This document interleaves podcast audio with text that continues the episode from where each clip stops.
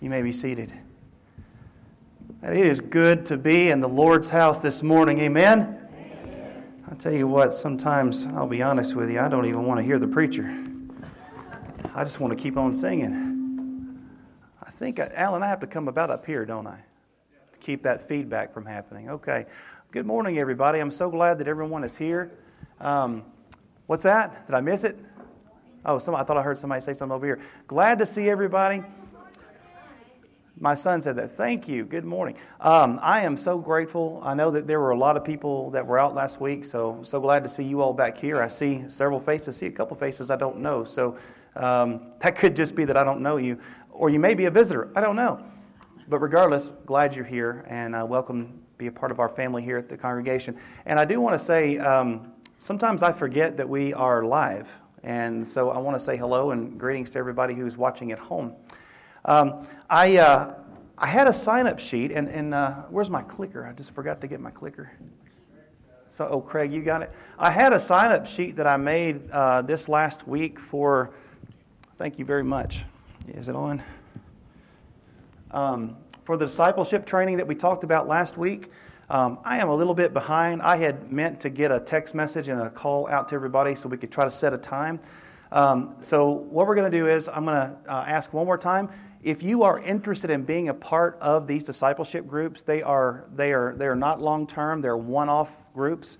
Um, we will meet probably sometime next week, okay, for about an hour and a half. And that'll be our first meeting. And it's just going to be simple. We're going to do some devotional time. It's going to be some quiet time before the Lord. We'll practice 95.5 time. And uh, so if you want to be a part of that, I don't have the sign up sheet because I forgot to bring it, unfortunately. So just see me after church, okay? And make sure you get your name on that, on that list. Um, over the course of the last few weeks, we've been talking about outreach. And um, just in real quick bullet point form, so far, what I've wanted us to understand, just a few things. Number one, that, that outreach is a lot bigger than just a door knocking campaign or uh, having a program at the church and inviting somebody to the church. Now, I think we all know that. But what I wanted us to do is to have a really big 40,000 foot view of what outreach means to the Lord. And when you go back and you put outreach in its biblical context, what you find is that outreach is a continuation of the ministry that Jesus started 2,000 years ago. So when we talk about outreach, what we're talking about is joining Jesus in his mission to take the gospel to the world. Now, if you remember, we talked about Jesus was actually just fulfilling the mission that God had given the Israelites all along. And so the first point that I wanted to make about three Sundays ago is that, that outreach is a continuation of God's mandate for his people to be a light to the nations. That was the first thing that I wanted to, to mention.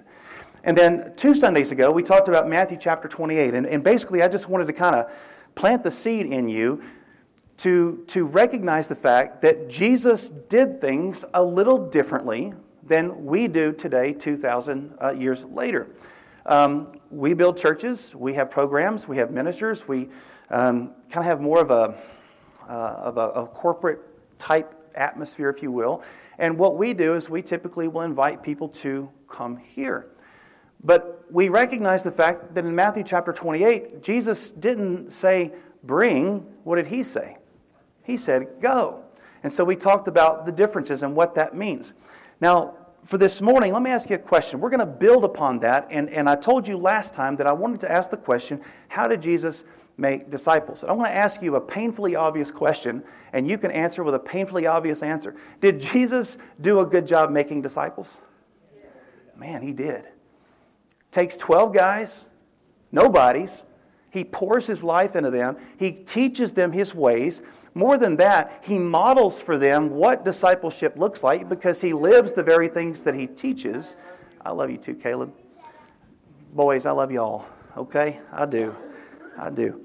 Um, but he pours his life into them. He teaches them his ways. He takes them on ministry opportunities so that they have an opportunity to actually do the very same things that Jesus did. And these 12 men turn the world upside down.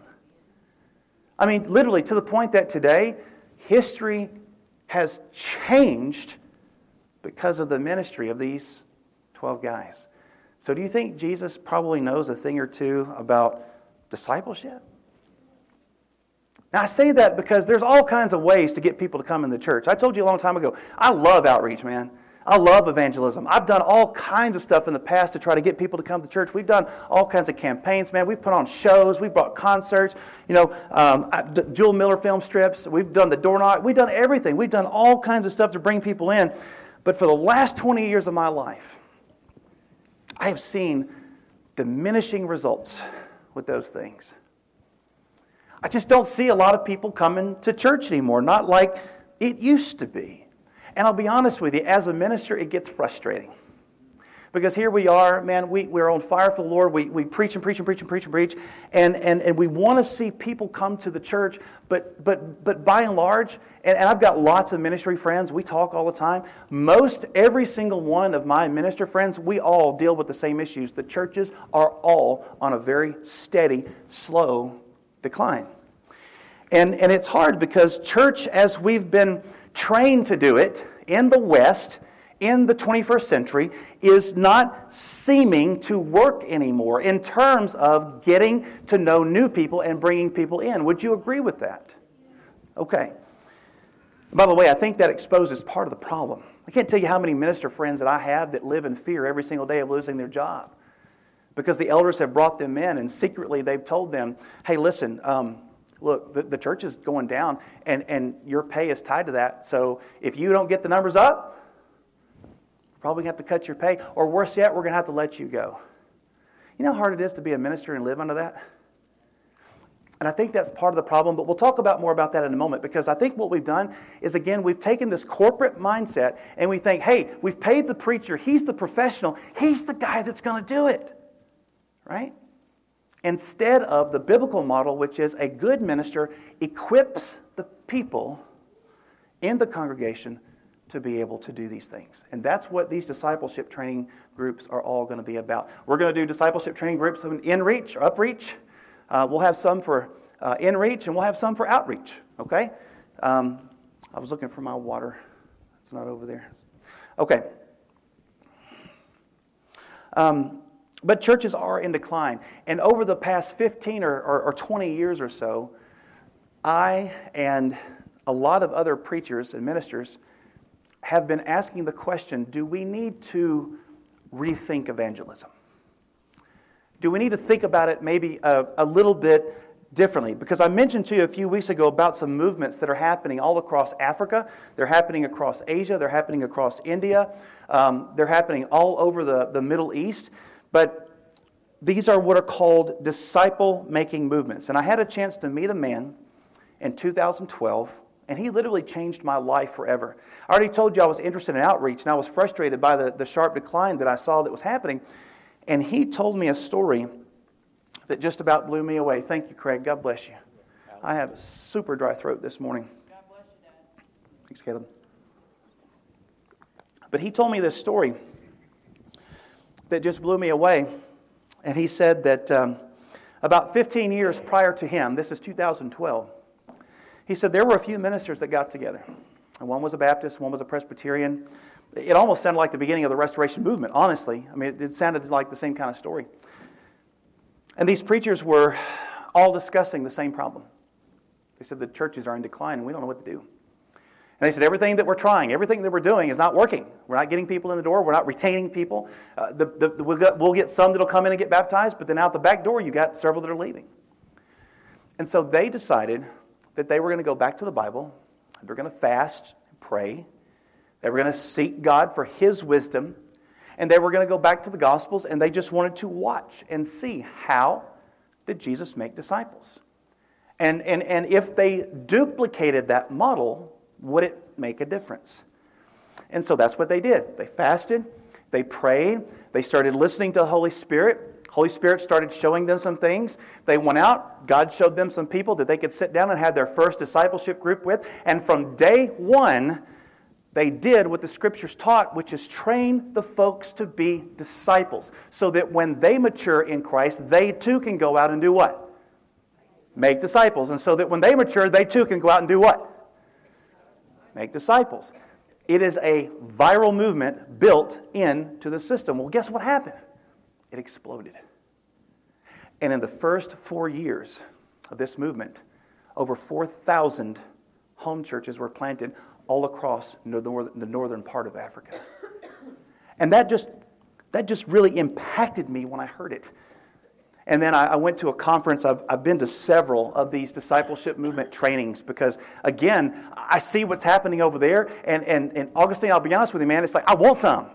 I want some of this, right? Because today, after about 20 years of these discipleship making movements that are happening all over the, the, the, the, the world, there are now tens of thousands of churches all over the place over there. And it is growing like wildfire. Now, we don't hear about it much over here, but over there, it's happening like crazy. So I bring all this up this morning because even though the church is in fast decline here in the West, in the East, the church is booming. And, and I've even seen in just the last few years, there are some churches I know of in Africa that have started to send African missionaries over to America. Because God has given them a specific message to talk to the Americans about. And I heard one of those messages last uh, about, about 10 years ago. Next Sunday, I plan to share some of it with you. I'm planning to share some of a message that was spoken to Americans from an African missionary. I think it's going to blow you away. But the gospel's being preached. And let me tell you something. Now, you may not, it may be hard to believe, but I'm going to tell you right now the stories that are currently coming out of the Middle East and Africa, especially, sounds almost just like the book of Acts. The gospel is being preached and as they are taking that gospel into new territories, guess what's happening? There are people that are being healed. There are people that are having demons cast out of them. And would you believe me if I told you that I've heard stories of people even being raised from the dead? Now, listen, I know that that is hard to swallow for Americans living in the West, but I have talked to these people. I have looked them in the eye. I have listened to their heart, and I know that they are telling the truth. So it's my hope and it's, it's my prayer that over time that maybe we too can learn some of these things. That, that maybe we too can, can go back and, and learn a little bit more about making disciples the way that Jesus made disciples. And who knows? Maybe this will be the congregation that lights the spark, that sets ablaze a new movement that happens right here in America. I studied disciple making movements for um, about seven years. And I tried to start them in three congregations. And in three congregations, I was shut down every single time because it's different. It's, it's not a Bible class, it's, it's, it's just a different way of doing things. And, and also, too, you're taking the church out there as opposed to trying to do everything in the building. Last year, Tiffany, two years ago, she, Tiffany and I had the opportunity because we were the youth ministers again at the church that we were at, and we decided to implement disciple making movement groups in the youth group. And the elders let it work for about six weeks, and it started to grow. I mean, it started to blow up in about six weeks, and then it got shut down again. So I know from limited experience that it can work. It works here, okay? Now, so, with that said, we already know that our mission as Christians is to go out and make disciples. So, here's what I want us to do take your Bibles, and we're going to open them up, and we're going to ask the question how did Jesus make disciples? And, and then I want to ask the question does it matter that we seek to model the way we make disciples after the way he made disciples? Because there's a lot of people that say, well, that doesn't matter. We just do what we think we need to do. I don't believe that anymore. I think that there was a methodology that Jesus used that was divinely inspired, and it's a methodology that you and I can learn from. Okay, so let's get into this a little bit. Now, before we answer that, I want us to take a little look at the life of Jesus first because what you're going to find in find is is that Jesus himself is a model for the Christian life. Does that make sense? Let me say it a different way. Jesus lived his life as a human being as the way a human being should have lived their lives. The Bible says that Jesus is the new Adam, right? The first Adam messed up. The first Adam sinned, and we inherited that. So our lives looked a lot like the first Adam. But Jesus came as a trailblazer to show us what living a human life is supposed to look like. And so let's look at a couple things and see if we can draw some parallels to the life of Jesus and our lives as Christians. Now, if you remember, Jesus' ministry started where? Started with John the Baptist at the Jordan River. So here's John. He's baptizing in the Jordan River, and his message is very simple. He says, Repent. Let's see if I can have it up on the screen here. Okay, Matthew chapter 3, verse 2. His message was very simple Repent, for the kingdom of heaven has come near. Now, there's a lot we could say about the kingdom of heaven, but I want to make this one little simple point. The word kingdom in Greek is basileia, and it does not mean a physical location for a kingdom. What it means is a deliberate acknowledgement of royal authority. Isn't that neat? A deliberate acknowledgement of royal authority. So if Jesus literally is who he says he is, if he is the King of Kings and he is your King, and you recognize the fact that God's kingdom has drawn near, well, then what is the natural response for those of us who have run away from God our entire lives? What's the call? To come back, right? That's what the word repentance means. Repent, for the kingdom of heaven has come near. The king and his kingdom have come near. I'm not in right standing with the king. I'm not living my life according to this kingdom with its values and its mores and its, and its, its morals. And so I'm going this way in life, and so I'm going to stop. I'm going to change my mind, change my thinking like the prodigal son, and I'm going to come back. See, that's the idea of repentance.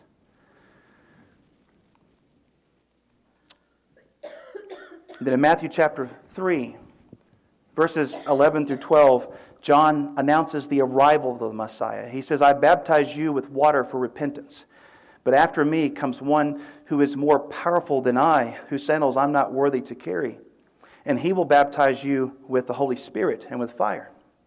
So, John says, when this one comes, when the Messiah comes, it will be evident that the kingdom of God is near. Why? Because it will come with manifestations of the kingdom, right? It's not just words only, it's words and power. And the way that you know that the kingdom of God has come near is that you begin to experience manifestations of his presence, right? Through the Holy Spirit. And then you know the story. Jesus comes to be baptized. And uh, I see I didn't write it up there. Matthew chapter 3, verses 13 through 16. And that confuses John, doesn't it? Because John says, wait a minute, I know you're the Messiah. And you're, be- you're, you're better than I am. You're bigger than I am. It should be the other way around. You should be baptizing me. But remember what Jesus says? He says to him, He says, We're going to do this, John, because we need to fulfill all righteousness. Now, when Jesus was baptized, remember what happens? It says the Holy Spirit comes down out of heaven like a dove and it rests upon him. Have you ever asked yourself the question, why was Jesus baptized? Did he need it? What's baptism for? Baptism that we know is for the remission of sins, right? But Jesus doesn't have any sins. So the question is, why is he baptized? To fulfill all righteousness. But what does that mean? See, here's the picture Jesus is the trailblazer for you and I. When we first come to know Christ and we come to that conviction that He is the Messiah, that He is who He says He is, what is the next response to be a disciple? Be baptized, right? And then what happens after baptism? You receive what? The Holy Spirit. So again, Jesus is a picture. He is a demonstration of how you and I are supposed to live our lives. Now, after Jesus receives the Holy Spirit, what happens? The Bible says that the Spirit drives Jesus into the desert, specifically so he can be tempted by the devil. And that's where he stays for 40 days and 40 nights, being tempted by Satan. And the Bible tells us that after 40 days, Jesus becomes hungry. It would have taken me about four hours. But it took Jesus 40 days, right? So after 40 days, he becomes hungry. And it's then that Satan decides to make his move against Jesus. And what does he do? In Matthew chapter 4, verse 4, he says, Look, here's some stones. You've got the power. Why don't you just do it? Take these stones and turn them into bread. Why not? Nobody's going to know anyway, right? What does Jesus say in reply? Man shall not live by bread alone, but by every word that comes out of the mouth of God. Now, watch this. This is significant because if we're looking at this text as a model for you and me to be a disciple of God, then what is the lesson here for our discipleship? Obedience. Right? Obedience to the Word of God is absolutely necessary to be a disciple of the Lord. Next, Satan tries to get Jesus to shortcut the cross and cause a miracle to happen at the temple. And he even tries to justify it by taking a scripture out of context. But what does Jesus do? He responds and he says that we as humans are not to put God to the test. We are supposed to do God's will, not try to get him to do our will. And then finally, he comes to the third temptation. And he shows him all the kingdoms of the earth. And he says, okay, look, let's put all the cards on the table. We all, we all know that you're going to be a king and you're going to have a kingdom. But I tell you what, I own them all anyway. I'll give you every one of them. Every kingdom of the earth. I'll give you Babylon. I'll give you Assyria. I'll give you Rome. I'll give you the United States of America. I'll give you the European Union. I'll give you Russia. I'll give you all the nations of the earth. All you got to do is bow down and worship me. And what does Jesus do? He refuses. And he quotes scripture and he says, We are to worship God alone. And at that moment, the devil leaves. And the Bible says that he'll come back in a more opportune time. Now, what is the point of the whole story? The point, I think, is simple. When it comes to being a disciple, one of the most important things that you and I are going to have to learn is to trust God at His every single word. Every word. Because if you listen to what's, what he's saying here, is that one of the most important things that we have to learn about hearing God and, and obeying God is being able to recognize and acknowledge his authority in every single aspect of our lives. Jesus says, listen, one of the things that we've got to learn to be a follower of Christ is when we follow him, we have to model our lives after him. And for Jesus, obeying God was more important than even eating food. That's, that's amazing. More important than even eating food. So, obedience as a disciple is absolutely essential. Now, notice that the Bible tells us that after Jesus fasted for 40 days, and after he overcame the devil's temptations, it says in John chapter 4, verse 14, that Jesus returned to Galilee in the power of the Spirit. Now, what do you think that he was up there praying about for those 40 days? Now, let me give you a conjecture, okay? Because here's what's going to happen Jesus is up there on that mountain. He's praying and fasting for 40 days. He's seeking God, right? The Bible says that after he's tempted by the devil, he comes down. Where is he? He's down in the South Judah where John was baptizing. The Bible says that he goes back up to Galilee, and the very next story that we have in the Bible is he chooses his disciples. I'm going to argue that what he was doing up on that mountain for 40 days is he was fasting and praying for God's direction for the next step in his ministry. God, show me the people. Show me the right ones. Show me the ones that you have on your heart that you are already working on and show me who they are so I can train them to be my disciples. I think that's what he was most likely doing. And so all three synoptic gospels, Matthew, Mark, and Luke, they tell us that once Jesus gets back to Galilee, he chooses four guys, four fishermen Peter, Andrew, James, and John. Those are the first disciples. And did you notice he did not choose people who were wealthy? He did not choose people who were notable. He didn't go into the synagogue and get the rabbis. While he was in Jerusalem, he didn't even have a conversation with a Pharisee. Didn't go to the Sanhedrin. He never single one time tapped the shoulder of a Sadducee. What did he do? He went to the everyday common folk like you and me. That should give us some encouragement. I, it does me. I tell you, because I'm just about everyday common as it gets, brother. You know what I'm saying? It, uh, nobody. And so, right from the very start, Jesus is training a group of people to continue his ministry and expand his ministry to learn to teach what he taught, to learn to do what he did. And that leads us to the next thing that I want to mention, and that is that Jesus' ministry was not simply preaching and teaching. In other words, the ministry of the kingdom of God is not an intellectual gospel, it is a supernatural gospel. And when you look at what Jesus taught, he taught the nearness of the kingdom of God. Well, how close is the kingdom of God? Well, it's so close that when the kingdom of God gets near, uh, people start to, to get well. they heal. Uh, when the kingdom of God gets near, demons have a hard time with that. And so demons start to shriek and, and cry out. And, and so there's this power there, and you see it manifest time and time again. And so he demonstrated this closeness by his work through healing all kinds of diseases and sickness, by freeing people from demonic oppression, in some cases, even raising the dead. Have you ever thought about the fact that the gospel of Jesus Christ is holistic in nature? It heals the mind, it heals the soul, and it heals the body. It heals the mind through his preaching, it heals the soul through his teaching, and it heals the body through his healing. Amen? But why does Jesus do this? He does this because this is the evidence of the nearness of the kingdom, of God extending his rule over the things that Satan has once taken. The Bible says that God is taking them back as this kingdom is going out into all the earth. And so, no doubt, as the Spirit demonstrated this nearness of the kingdom through healing and casting out demons, this opened up all kinds of doors for Jesus to be able to tell other people about himself.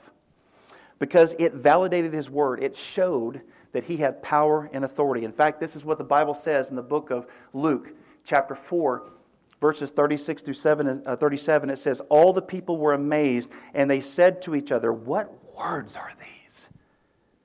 What words are these? What, with authority and power, he gives orders to impure spirits, and they obey. He says, They come out. And the news about him spread throughout the surrounding area. Now, Matthew gives us the longest sampling of the teachings of Jesus. And I told you a few weeks ago that this is actually not a sermon. The Sermon on the Mount, what we call the Sermon on the Mount, it's not a sermon. It's a collection of the teachings of Jesus, and it was used in the first century as a manual for discipleship. And so, in the first century, when they had their discipleship groups and they were getting together, guess what they were studying? They were studying the teachings of Christ. They were modeling themselves after Jesus Christ. See, one of the reasons why I think we struggle today is over the course of the last 2,000 years, Christian leaders have placed more of an emphasis on creeds and doctrines and what we believe about this or what we believe about that, and we have woefully underemphasized the actual teachings of Jesus Christ. Let me tell you what we did theologically in the churches of Christ. Theologically, in the churches of Christ, here's, kind of, here's how the mindset went. Well, we're a New Testament church. Old Testament's been done away with. And, and, and where, where we got to find the dividing line. Well, where does the Old Testament end? Where does the New Testament begin? And so the, the thinking went like this well, the church started on the day of Pentecost. So everything from that day forward, that's what we obey. And everything before that, watch this, even Jesus, even the teachings of Christ, historically, we've said that's Old Testament. We don't really pay a lot of attention to it anymore. Now, that may not have been the way it was in your church, but that's the way it was in mine. That literally, we threw out the teachings of Christ because we said that they're Old Testament. So, what do you think happens when we focus entirely on what the church did as opposed to what Jesus taught? And see, where we went wrong is, is that we tried to find the right pattern to do church in the right way instead of realizing that the first century church in the book of Acts was just trying to be disciples of Jesus and follow his teachings. So maybe that's where we need to go back. Maybe we need to revisit the actual teachings of Christ and see how to better be disciples ourselves and seek to make disciples the way that he made disciples. Now, we don't have time to get into all the things that Jesus teaches in the Sermon on the Mount, but the Sermon on the Mount has been described as the constitution of the kingdom. Because in that sermon is all the values and the attitudes and the lifestyle that Jesus expected his followers to live. I tell you what, if you don't have a Bible study right now going on, just take the Sermon on the Mount and, and use that and look at your life and see, am I living a discipled life? And it'll give you a good idea. Now, these are things that Jesus lived, Sermon on the Mount, and these are the things that he expected us to live as well. Now, before the disciples started following Jesus, again, remember, they were, they were just regular average, everyday people. They, they earned their money. Some of them owned businesses. Um, and when they were called to follow Jesus, they left every one of those things behind. They traveled with Jesus. They slept where he slept. They ate what he ate. Um, they heard him preach and teach. They helped with all the mundane tasks that would have been associated with a traveling ministry. And then, you know, basically, here's what they did they just spent a lot of time with Jesus, right? They spent a lot of time with Jesus, learning what he taught and doing what he did. Now, at some point down the road, I don't know how long it was, maybe a year, because we know that the entire ministry of Jesus was only three and a half years long. But at some point down the road, maybe about a year or so later, in Matthew chapter 9, we come to a point where Jesus decides that it's time to send his disciples out. See, we know the Great Commission, right? That's Matthew 28. But there's also another one called the limited commission, and this is where Jesus is kind of, uh, you know, how when you're when you're you have an apprentice and you kind of give them a trial run, you know, you're showing them what to do a little bit. Well, that's exactly what Jesus does, and it occurs in Matthew chapter nine, verses 35 through 38. Listen to this. It says Jesus went through all the towns and the villages, teaching in their synagogues, proclaiming the good news of the kingdom, and healing every disease and sickness. And when he saw the crowds, he had compassion on them because they were harassed and helpless, like sheep without a shepherd. And then he said to his disciples, The harvest is plentiful, but the workers are few. Ask the Lord of the harvest, therefore, to send out workers into the harvest field. So Jesus knows that the needs out there are great. And believe it or not, they're too big for him to fulfill by himself because he's a man, right? And so God chooses to, to bring us into the equation, so to speak. He chooses to include us in this mission. And so he's choosing disciples, followers of his, to assist him in meeting the needs of the people. And so he says in verse 38 Ask the Lord of the harvest, therefore, to send workers into his harvest. What he did, right? Remember? Remember? 40 days, 40 nights. What is he doing? I think he's up there praying, Lord, send workers into the harvest. He goes up to Galilee, and guess what God does? He sends in workers for the harvest. He trains them, he teaches them, he sends them out. Now it's time for them to do the same thing. And the first thing he tells them to do before you start engaging in ministry work, what do you do? Pray for God to send more. Because the Holy Spirit knows the person whose heart is ready to hear. We don't, but he does. So pray that God reveals them to you. And what does He tell them to do? He gives them a set of instructions for them to do their ministry. And guess what? It's exactly the same thing that He did in His life and ministry. He tells them to begin with prayer. He says you are to rely 100% on the Holy Spirit. Don't worry about provisions because you're doing God's work. Don't you think God knows what you need? So you trust in God's provision. And he tells them to go into a town and find a person of peace. Now, Next week, I'm going to tell you what a person of peace is. You may have never heard this before, but I'm not going to get into it this morning. But he says, find a person of peace, somebody who will welcome you into their home and welcome the message. He says, if that happens, that's where you stay. Don't go anywhere else. It's God appointed. If they don't listen, what does he say do? He says, shake the dust off your feet, move on to somewhere else. Why? Because there's someone else who will listen at some point. And so he tells them these things. And if they don't find a person, go somewhere else. He says they are to build relationships and carry out the same ministry by serving the needs of the people. How did they serve the needs of the people? Through healing, through casting out demons, and through even raising the dead. Look at this. Matthew chapter, or Luke chapter 9, verses 1 through 6. When Jesus had called the 12 together, he gave them power and authority to drive out all the demons and to cure diseases, and he sent them out to proclaim the kingdom of God and to heal the sick. And he told them, Take nothing for the journey no staff, no bag, no bread, no money, no extra shirt. And whatever house you enter, stay there until you leave that town. And if people don't welcome you, leave their town, shake the dust off your feet as a testimony against them. And so they set out and they went from village to village proclaiming the good news and what? Healing the validation of the kingdom, the nearness of the kingdom, went along with them. Now, that leads us then to the text that I really, really, really want to focus on that we don't have time for. I said this week, Terry, I'm going to give them a cliffhanger, okay? So I'm going to give you a cliffhanger. But what we're going to do, because of time, is we're going to wrap up this morning. I want to point to one thing in this text and then next week, we're going to look at this text a little bit more in depth. Next week, we're going to revisit it one more time, and we're going to conclude. I'm going to lay a big picture. We're, we're building the, the scaffolding, if you will. Next week, I want to give you the big picture, the, the model, if you will, of how Jesus made disciples. But I think We've seen a lot of it so far, haven't we? Jesus leads by prayer. That's key, that's essential. He relies on the Holy Spirit. Um, he relies on God to open up doors for the message to be preached. He doesn't force it, he relies on God. Jesus is very attentive to the needs of the people, and he tries to serve those needs any chance he gets. And he performs miracles. He validates the message that the kingdom is near by the power and authority of the presence of that very same kingdom. And now, here, Jesus has modeled these same things with his disciples, and now, for the first time, he leads them out. He leads them out to preach the same things that he preached, to do the same things that he did. And you want to know what the result is? Chapter 10, verse 1. After this, after what? After sending them out, they come back. After this, the Lord appointed 72. You ever wondered where the 72 came from? The 72 came from the ministry of the 12 when they went out. They went out and they brought 72 back. That's a good return on your investment, isn't it?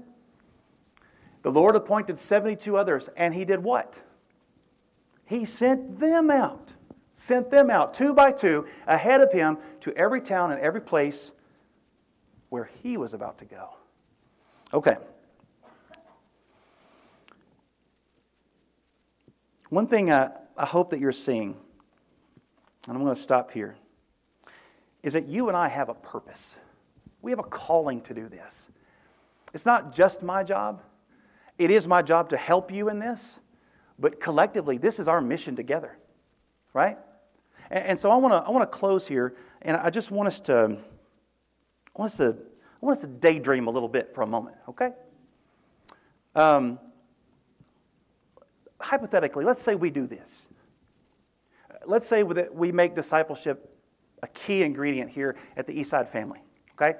How many people would you say are here this morning? I know our numbers are down. Terry, 80 or so, maybe, if that? Okay. Uh, yes. I'll stretch the numbers a little bit. Okay, 80 people or so.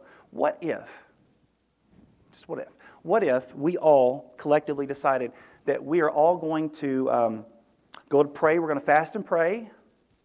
Um, we're going we're to ask the Holy Spirit to reveal uh, to us some faces, some names of people that, that, that, that need to hear the gospel, and we are going to collectively agree as a body of Christ here at the Eastside family to seek to bring one person to Christ in the next year. One. That's not many. One. If that's the case, and every single one of us, and we just said there's about 80 of us here or so, give or take, then that means next year, how many folks would be here? Simple math, come on. 160. Now let's say after that we did it again, how many would be here? 240. Somebody doesn't know their math very well. I'm just kidding. I'm just kidding. I'm teasing you. Uh, uh, 180. Okay, what about the next year? What about the next year? Okay, Dream with me. What about five years from now? What would that number be? 400. A little bit more than that. 1,280 people. Can we get that many in here? We good? Okay. Listen, at the end of the day, I know it's not about numbers. But the only way that we can get the numbers up at this church is if we all join in and do the work. So maybe we need to listen to this more. Maybe we need to rethink some evangelism techniques. Maybe we just need to go back and do what Jesus did and start doing these things. Why? Because it's not about the numbers, it's because you and I have a message that Snyder needs to hear. I don't care how many churches are here. There's a, quite a few churches for a small town of this size, but I drive these roads every single day, and I guarantee you there are people out there that are dying in sin right now who don't even know it, but they, they, that we have a message that they need to hear. So here's my prayer as we close. Matthew 9:38.